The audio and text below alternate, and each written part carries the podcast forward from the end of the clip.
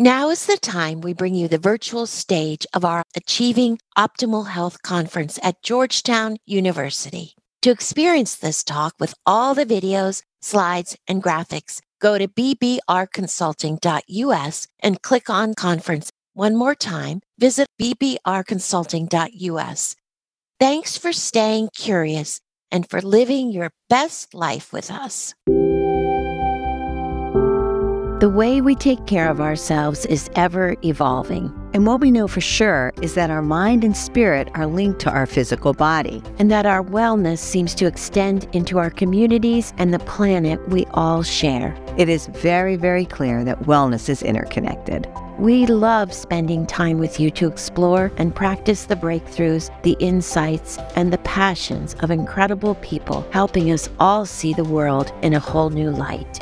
This is Health Gig. Doro and I are so excited for today's episode of Health Gig. We are welcoming Chef Nick Marchesano, and we are particularly excited for all of you to meet him because he is our partner, our chef, for our wellness retreat in November, November fifth at Gasparilla. And we hope all of you will join us there and enjoy this conversation that we have with Chef Nick. He is a wonderful, wonderful chef and an even better partner. Welcome, Chef. Glad to be here.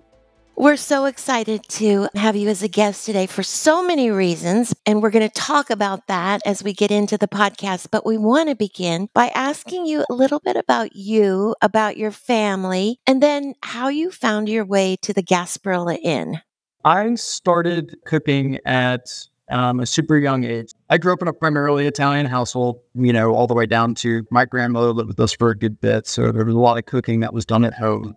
I grew up on the outside of D C in, in Prince George's County. Um, my father was part of a local parish that was associated with the elementary school that I went to. And they had a few fundraising events every year. You know, they obviously had a crab feast being in Maryland, and they had a spaghetti dinner. And there just happened to be a little collection of other Italian families that we went to school with, we vacationed with, you know, and we were pretty tight-knit. I think that when I look at where I started cooking and why I cook for a living, I think it's pretty pointed at those events and all of the family recipes that were shared amongst families and coming together to cook and, you know, people stirring red sauce for three days straight, making a mess in a parish basement kitchen. From there, you know, I started washing dishes at a younger age. I went from kind of bouncing around some Capitol Hill catering stuff to going to college in Charlotte, North Carolina. I went to Johnson and Wales University for four years. I did the first two years as a Associates of Science, and then I finished up the bachelor's with Hospitality Management with a minor in Wellness and Sustainability. Which is incredible. Yes. Even then, Wellness and Sustainability was on the forefront of a lot of people's minds. It was literally becoming relevant as we saw a big shift from very large macro producers to very small local producers, you know, smaller community gardens and smaller produce sections. And, you know, we kind of went into, well, why don't we have a, a program that's kind of catered to that at Johnson and Wales, being a leading culinary university? We pioneered the program. We were the first class to graduate with it. And there was a lot of stuff that kind of came with that. We started that little, if you've been to Charlotte, uh, we started a little co-op garden that's, you know, right there next to the university campus. We kind of did a lot of stages or kind of long-term visits to some of the local wolf programs and some of the farms that were neighboring Asheville and North Carolina and all those great places. I've spent a lot of my career in the South, so North Carolina, South Carolina, Georgia, Florida now, and then a little bit of Louisiana. The South for me is a very opulent area, and I think that that's where, you know, we learned really well how to purchase appropriately and purchase leading towards wellness and sustainability and getting a tomato that's grown right next to you versus something that's been shipped across the country in a truck. When I was in Charlotte, I worked at Charlotte Country Club for a little bit. I was there for about two years, uh, left there to go to Kiawah Island as a sous chef at the Atlantic Room on the Ocean Course, so all the way at the very south tip of that island. I left there to open the Dewberry Hotel in the center of downtown Charleston as their executive sous chef. From there, I went to open a Kimpton Hotel in Charlotte, back to Charlotte as an executive sous chef. I did a little bit of work for some friends in New Orleans as they were kind of redesigning and refabbing a restaurant just to take a little bit of a break because opening hotels is a lot of work. Pretty, yeah. Pretty tough. When did you do the Masters and the Superstar stuff? Yeah. yeah. So I started working the Masters tournament in twenty eleven as they were getting ready to open Berckmans Place. And Berckmans Place is, I think back then it was a better kept secret, but everybody knows what it is now, I think. And it's this premier sporting complex that's on the campus that's only open during the Masters tournament. It's essentially six restaurants. Each restaurant will serve around eight hundred, nine hundred people a day, breakfast and lunch, and like an afternoon snack. Um, there was a certified master chef that built and designed that building, and I think I started working when I was nineteen years old. Wow. I liked going down for the ten days, and you know, you work from pretty early in the morning till pretty late at night. Who are you serving? Like, who are those eight hundred, nine hundred, just people that are coming down? So Berckmans Place, I'm pretty sure that it's an invite-only facility or it's like an extra ticket package. But most of the people inside that building are, you know, we were serving a lot of the golfers, friends and family, and a lot of the Associated Press. It's a good little collection of people. That's amazing. And then were you a chef for Ed Sheeran? I always like to preface this because I've done a lot of other more challenging things, but yet... Yeah. We'll get back to this other stuff, but that that must have been fun. No, no I, I worked for Ed Sheeran on the entirety of the Divide World Tour, Europe and United States, then Europe, over the course of three years. I was doing six months doing that, and then the other six months of the year, I was at Augusta National full-time. Is he nice? He's very nice. He just had his last show... And then I think he's going to go back and make up a Las Vegas show, from what I understand. Oh, I want to see that. On the tour now, we actually just stopped by, staying with us at our house for a couple of days because he finally got done. Aw, so fun. Did you ever think like this career in culinary would ever take you to the places that it's taken you? Oh, no, and I'm always very reflective and thankful and blessed, and I surrounded myself with just really good people that helped grow and move my career and into the places. And then after Ed Sheeran, we were at the Broadmoor. I love the Broadmoor. We left the Broadmoor to come down here to the Gasparilla Inn. Yeah, which is where we get to be with you and partner with you. Again, this idea that you are coming, a new generation, it sounds like, of chefs that are coming in with this eye to sustainability and wellness. And you're bringing a lot of that to our conference in November. So can you talk a little bit about what you thought we should look at or eat and appreciate when we're at our conference? I think that the toughest and largest responsibility of a chef right now, or at least what I focus on, and I think what sets me apart, is procurement and where you buy from. And I think that the Broadmoor really spoiled us because we did have this ability to work with the best products constantly and same with being on tour. And obviously it's harder to maintain that kind of purchasing ability everywhere you go because you move to a new spot, you have to find exactly what the closest and best products are. And so we try our best here at the Gasparilla Inn to order within this region. And I try my best to not go any further west than Louisiana or any further north than North Carolina. And obviously, it, it takes a lot more work to purchase that way. It's a lot more people to talk to than it would be, you know, I think it's much easier to talk to one or two purveyors who have everything than thirty-six people that have all the different little things that you want. So it's a little bit challenging there. As far as your event goes, that's where we wanted to make sure that we were using the best and the freshest and the closest of everything that we could possibly find. And then on top of that, you know, kind of going into things that are easily digestible and, you know, nothing's inherently heavy. You should be able to come down here and go to the pool and go to the beach and not feel weighed down by lunch or dinner. What are some of the things that you're going to fix for our guests? It starts with your registration, where we kind of have this idea to go through and build this really large Mediterranean or meze board. But we've kind of listed out everything from regular hummus, edamame hummus, the baba ganoush, the mahamara. You know, we have some really nice fresh goat feta that we use down here on a regular basis, and just kind of building a really large, like, super extravagant display for people to see when they walk in as like an entry to the weekend. It's going to be really fun. The Monday night dinner buffet, we've kind of leaned on kind of more worldly cuisines that lend itself to lighter and vegetable-based cooking. So that one's going to be more of a dine-around where there's a lot of action going on. There's a lot of chefs cooking. There's a lot of stuff to see and do. We have a curry station where we're going to have three curries that are kind of traditionally uh, rolling. We're going to do those in some painted cast iron. So there'll be a red lentil curry, a chickpea curry, and a spinachy cheese curry. My wife also works here. Yes. We met working at uh, Augusta National before I went and did the last leg of the Ed Sheeran tour. We moved out to the Broadmoor and then we moved here. She makes a really good jeweled jasmine rice, and the jeweled rice has dates and pumpkin seeds and it has some raisins in it. That sounds so good. Really nice healthy mix that we have. We're going to display that next to the curry station. And then we're going to do a tandoori roasted chicken station. So there'll be somebody carving the chicken and taking it down and slicing it.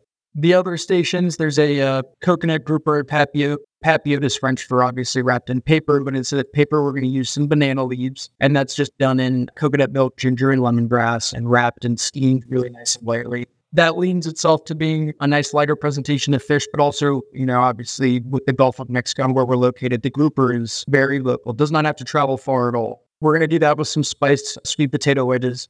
Chef Nick, like when you sat down to do this, how long does it take you? Like, do you just think, okay, how do you start to do something like this? So when we were at menus, we just learned the other day that millennials are inherently more collaborative when they do stuff like this. So I always try to not be the kind of chef who just writes a bunch of material and then asks the people that work for me to cook it. We like to sit down and kind of roundtable these for a few days and go through a few iterations just to make sure we're as on point as we possibly can be. And it's also a good learning experience for the sous chefs to be a little bit more involved in the menu writing that they typically would be at that stage in their career.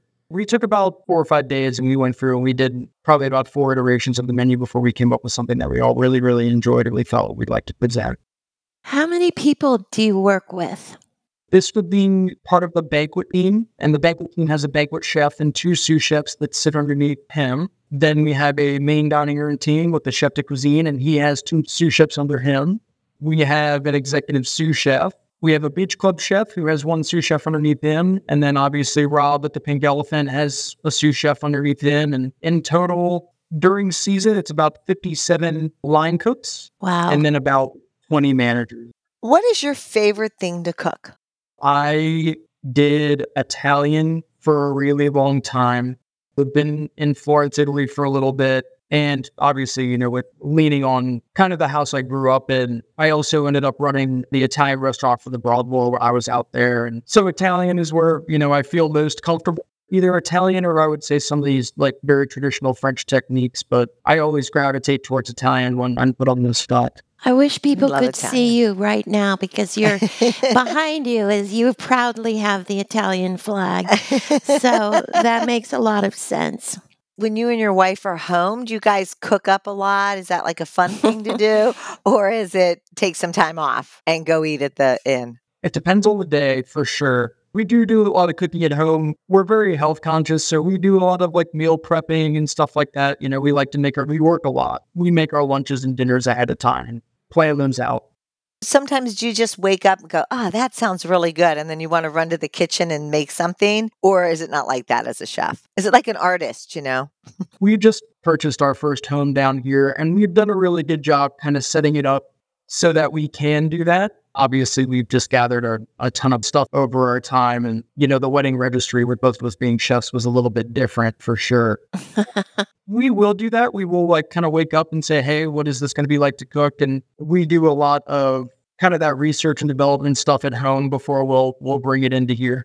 What do you see as some of the things that are trending in the food industry? Like when I look and read about food, I hear about mushrooms and different things. What is the latest and greatest in the food industry?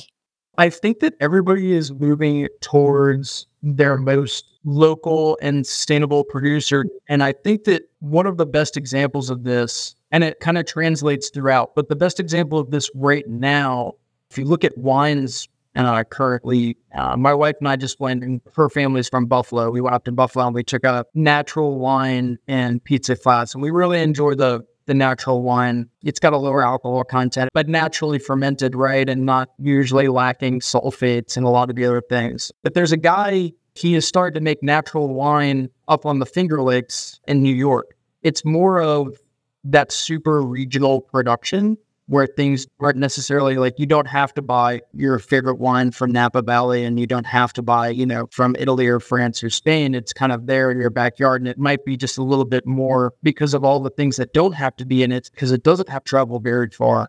Might make it a little bit nicer to drink for you. At least that's what we've found.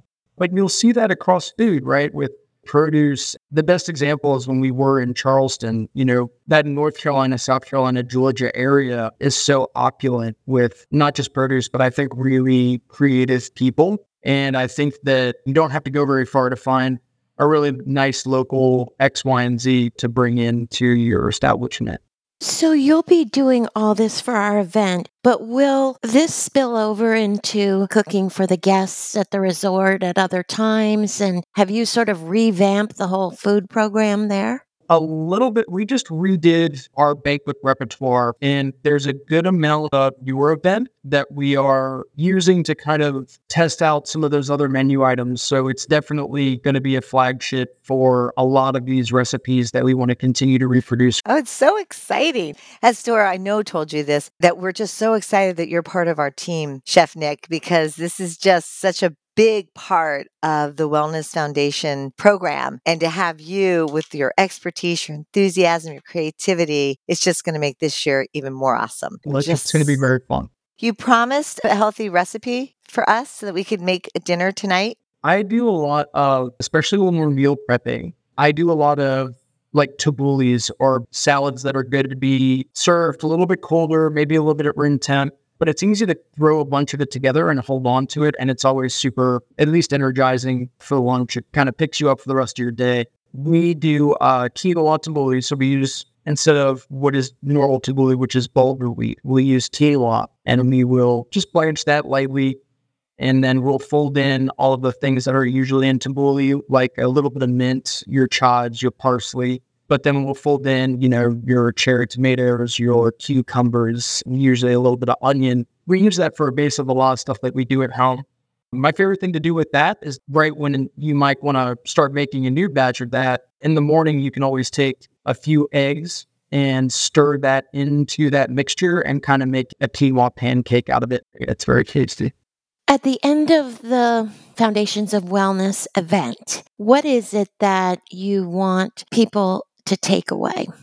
I would like people to just kind of take away that there's a lot of very simple things that you can do and find around to, you know, kind of fill those holes. Whereas I, I think that the toughest part about eating well, and I'm sure that you guys know this, is that, you know, I think that it's challenging and it's expensive.